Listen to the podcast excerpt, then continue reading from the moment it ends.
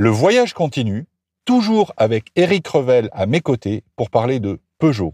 Avant qu'on parle du, du, concept Quartz qui, a, qui annonçait ben, euh, les, les, SUV, j'aimerais juste un mot encore sur, sur votre parcours, euh, Jean-Philippe, si vous le permettez. Tout à l'heure, quand j'ai évoqué Dijon, je vous ai senti euh, ému. Euh, ça m'a frappé. Hein. Je vous ai senti ému, c'est-à-dire que euh, vous, vous, mesurez d'où d'où vous venez, ce que vous êtes, et ça, visiblement, vous l'avez jamais perdu de vue. Ah, ça jamais. Non, non, non. non. Moi, j'ai mon père était artisan, euh, artisan bijoutier et commerçant, donc euh, le contact client, je connais depuis tout petit. Et Dijon, c'est mon premier poste. En fait, c'est les concessionnaires qui m'ont appris le boulot. Hein. Faut quand même être euh, clair quand vous sortez de l'école, dans un job quel qu'il soit d'ailleurs. Hein. C'est souvent euh, vos contacts, vos partenaires, euh, vos clients qui vous apprennent le boulot. Moi, ces gars-là m'ont appris le boulot. Euh, et j'ai un souvenir effectivement ému de, ces, de, de cette équipe parce que d'abord j'ai encore des contacts avec un certain nombre d'entre eux et puis deuxièmement j'ai euh, voilà je, on oublie euh, on n'oublie pas ses origines. La terre au sabot comme dit l'autre.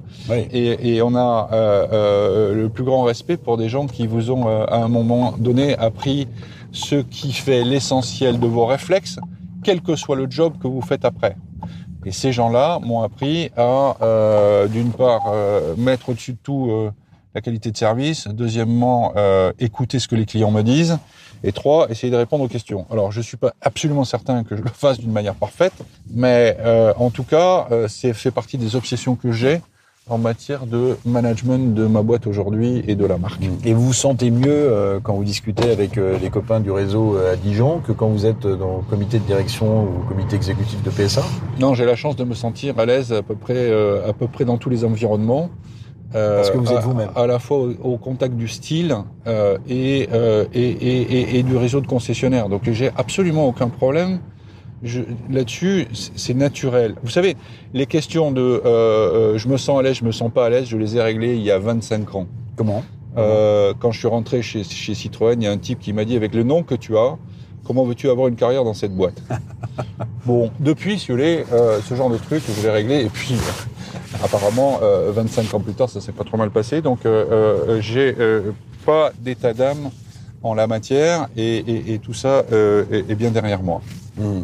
Alors, Concept Quartz, je disais, présenté en 2014 au Mondial de l'Automobile, qui annonce euh, bah, la, la, grande mode, la, la grande production des, des, SUV. Pour vous, c'est un tournant majeur chez Peugeot? Oui, parce que dans le concept Quartz, vous aviez euh, surtout, je dirais, euh, ce que vous retrouvez euh, aujourd'hui comme s'appelant le high cockpit dans les voitures. C'est-à-dire que Gilles Vidal et ses équipes avaient senti le coup, je dirais, hein, de, de, ce qu'on a appelé ensuite le high cockpit pour Peugeot. Et ont, euh, dans le concept Quartz, annoncé euh, tout ce qui se passait euh, ensuite euh, et que vous voyez aujourd'hui sur la route chez Peugeot. Et les concepts chez, chez Peugeot, c'est important. Hein. Dans un concept, vous avez un contenu techno qui vous dit euh, voilà comment la techno va. Enfin, voilà l'idée que l'on se fait de l'évolution de la techno dans les, plus, les prochaines années, d'une part. Et puis, deuxièmement, vous avez toujours un signe euh, style, design, qui va être adopté par l'une des voitures qu'on va lancer après. Mmh. C'est-à-dire que vous n'avez pas euh, d'études stylistiques, je dirais, gratuites, dans laquelle on se dit on s'amuse et puis après euh, tout ceci est son lendemain.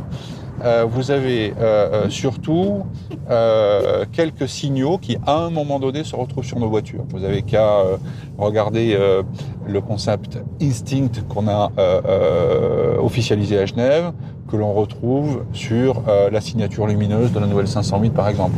Quartz, c'était le high cockpit que vous avez retrouvé mmh. sur 2008, 3008, 5008. Euh, Instinct, c'est aussi euh, la signature euh, des feux LED que vous allez retrouver sur un certain nombre d'autres voitures que euh, nous allons lancer dans les prochains mois ou dans les prochaines années. Il y a toujours à la fois l'idée qu'on se fait de, du futur de l'automobile et en même temps un signe concret, produit, que vous retrouvez sur les véhicules série.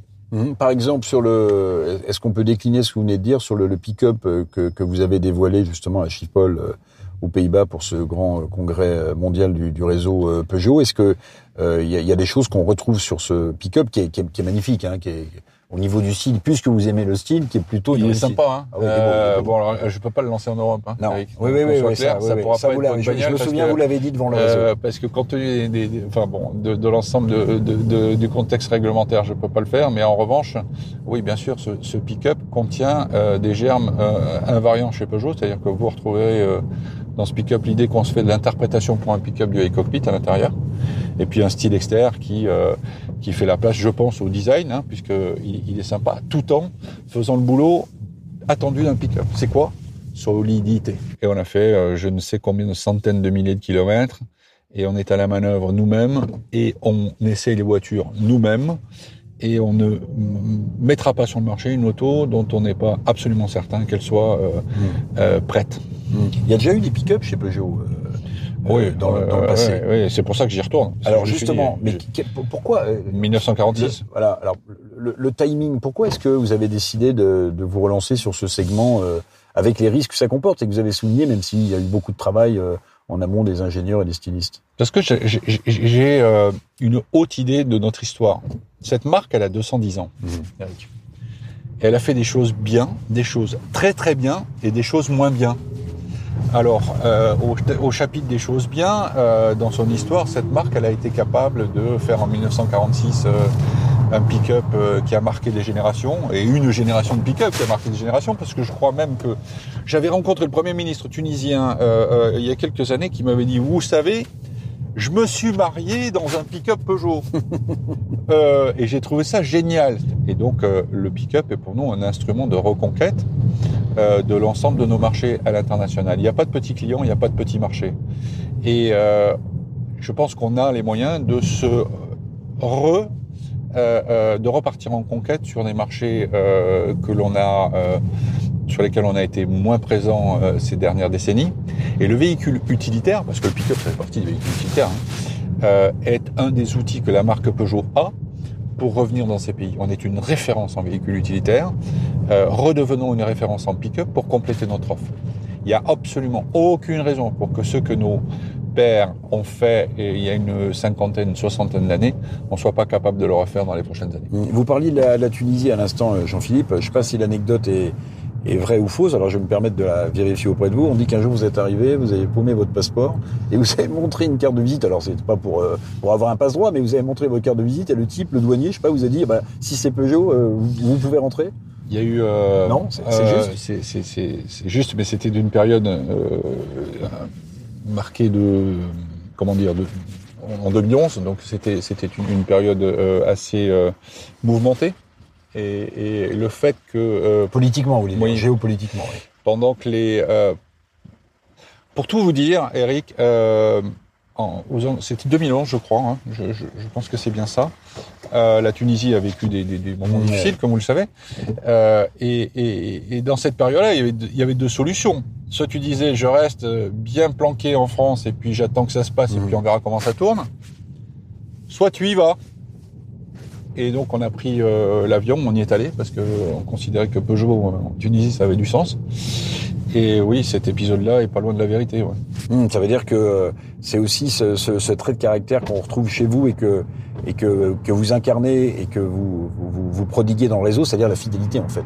Il faut être fidèle à son réseau, il faut être fidèle aux pays dans lesquels on bosse, même quand ça va mal. On n'oublie pas, on a remis il y a quelques mois de ça euh, un, un, award, enfin une distinction à, au plus vieil importateur que l'on a dans le monde, qui est l'importateur de la Réunion, 100 ans.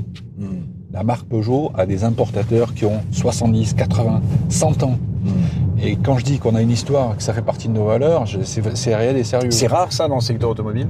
Ah, C'est pas rare d'avoir des importateurs ou des partenaires qui ont plusieurs dizaines d'années euh, de relations avec des marques. Mais avoir des importateurs qui commencent à taper les 100 ans de collaboration, ça, c'est très rare. Mmh. la marque Peugeot là-dedans est, est, une référence. On n'oublie pas les gens avec lesquels on travaille. D'ailleurs, ils, ils nous oublient pas non plus. Hein. Parce qu'au passage, il y a pas mal d'importateurs qui sont euh, qui ont dans des périodes difficiles été euh, euh, des, partenaires très très attachés à leur marque.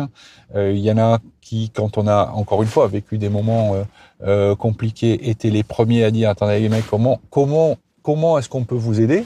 Je vous prie de croire que dans le business dans lequel on est, qui est quand même pas un business en fond de cœur, on a des gens qui sont capables de dire euh, ce genre de choses. Ça, c'était pas une voiture électrique. Euh, non, non. Euh, D'ailleurs, je pense qu'il va payer très très cher en malus, le gars. Euh, quand on a des partenaires qui sont capables de, de, de, faire ça, alors on leur doit la fidélité. Mmh. Et ça, ça fait partie des valeurs du, de la marque.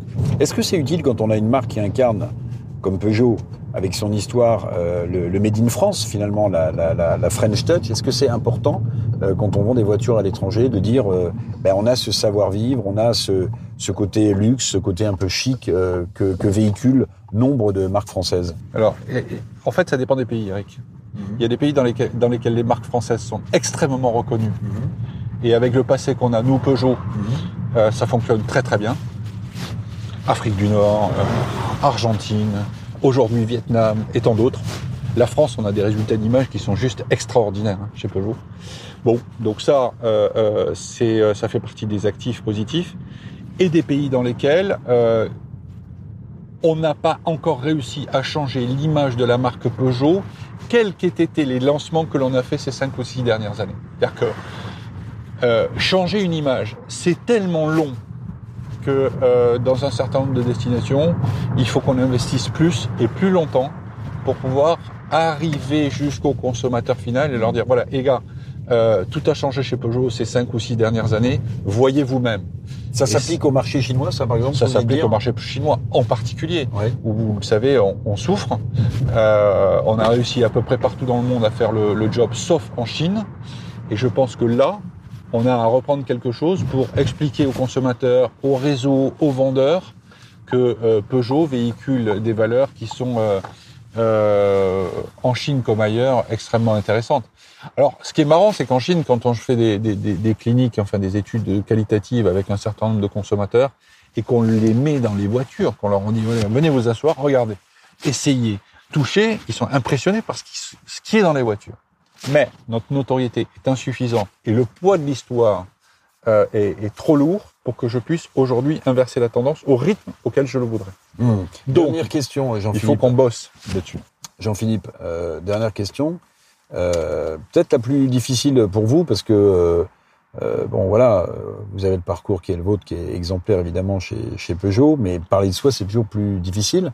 Quelles sont, d'après vous, euh, vos principales qualités Et puis euh, question subsidiaire pour pas vous interrompre cette fois. euh, la transmission de, de, de votre savoir, de, de votre faconde, euh, c'est quelque chose d'important. Qu'est-ce que qu'est-ce que vous aimeriez transmettre? Oula. Euh, Oui, c'est beaucoup de questions à la fois, euh, beaucoup de temps, c'est pour ça. euh, ce que j'aimerais transmettre, ce que j'aimerais transmettre, c'est le sens du terrain, au sens euh, avoir une vision, bâtir une stratégie, euh, euh, monter une, un plan produit, tout ça, c'est à la portée de, de, de pas mal de gens, beaucoup plus intelligents que moi et beaucoup plus euh, visionnaires que moi.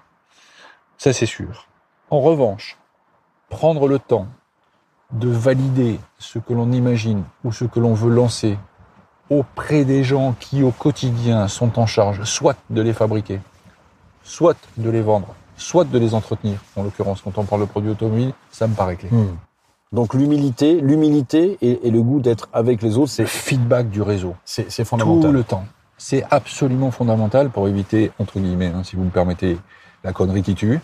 C'est-à-dire celle qui vous le met dans le corner d'entrée parce que vous n'aurez pas fait soit de la voiture de qualité, soit le service qui va bien, soit tout simplement euh, le design qui plaît aux gens pour que euh, ce que vous pensez être un objet de désir se transforme en un succès commercial. Ça, je voudrais euh, pouvoir le, transmettre comme étant un des fondamentaux de notre, de notre métier. Ce qui nous sert beaucoup, c'est qu'avec l'équipe du comité exécutif, on- tous les mois ou tous les deux mois, on s'astreint à aller essayer toutes nos voitures Ouais. au même endroit, avec toujours les mêmes gens et toujours les mêmes critiques d'ailleurs qui, euh, qui fusent à la sortie des essais pour montrer que euh, se mettre dans nos voitures, ça change quand même la vie quand on veut euh, euh, les, euh, les faire bien et quand on veut les amener au client final avec un état de, de, de, de maturité qui soit euh, irréprochable. Ça, on le fait. Ça, on l'a jamais fait avant dans le groupe. Ça fait partie des sujets qui sont, euh, qui sont clés. Avoir ce sens de la proximité aux gens et de la proximité aux clients, parce qu'à la fin, c'est eux qui payent. hein. Ne l'oublions pas. Voilà ce que j'aimerais euh, euh, faire passer comme, comme, comme, comme, je dirais, valeur comportementale à ceux qui, qui, qui viendront après. pour continuer cette grande aventure. Mhm. Merci beaucoup, Jean-Philippe Imparato, de ce voyage dans cette euh, nouvelle I-208. Les, les- les chiffres de, de vente sont bons, là? Écoutez, je suis surpris par l'accueil de, de i208 dans le total de la gamme euh, aujourd'hui euh, euh, Peugeot. Je peux pas vous dire le, ch- le, Non, le ça chiffre de commande des- euh, euh, que j'ai à fin décembre Des parce que, indications aux concurrents. parce que j'ai pas du tout envie de leur filer cet indique. Mais, mais euh, en revanche, on, on est serein pour tout, pour faire court, euh, dans l'appréhension de cette bascule électrique du premier semestre 2020. Et si on est serein, c'est que euh, le rythme de commande et le mix d'électrique dans le total des ventes de 208 est super intéressant, très surprenant d'ailleurs. Je, je suis le premier surpris. Je ne pensais pas avoir ce mix-là euh, à ce stade-là euh, du lancement de la voiture. Voilà. Merci, Jean-Philippe, pour euh, ce voyage et puis pour la franchise de vos réponses. Merci beaucoup. Merci beaucoup, à bientôt Eric. C'était Jean-Philippe Imparato, directeur général de Peugeot. On se retrouve très vite pour un nouvel épisode de Road Stories.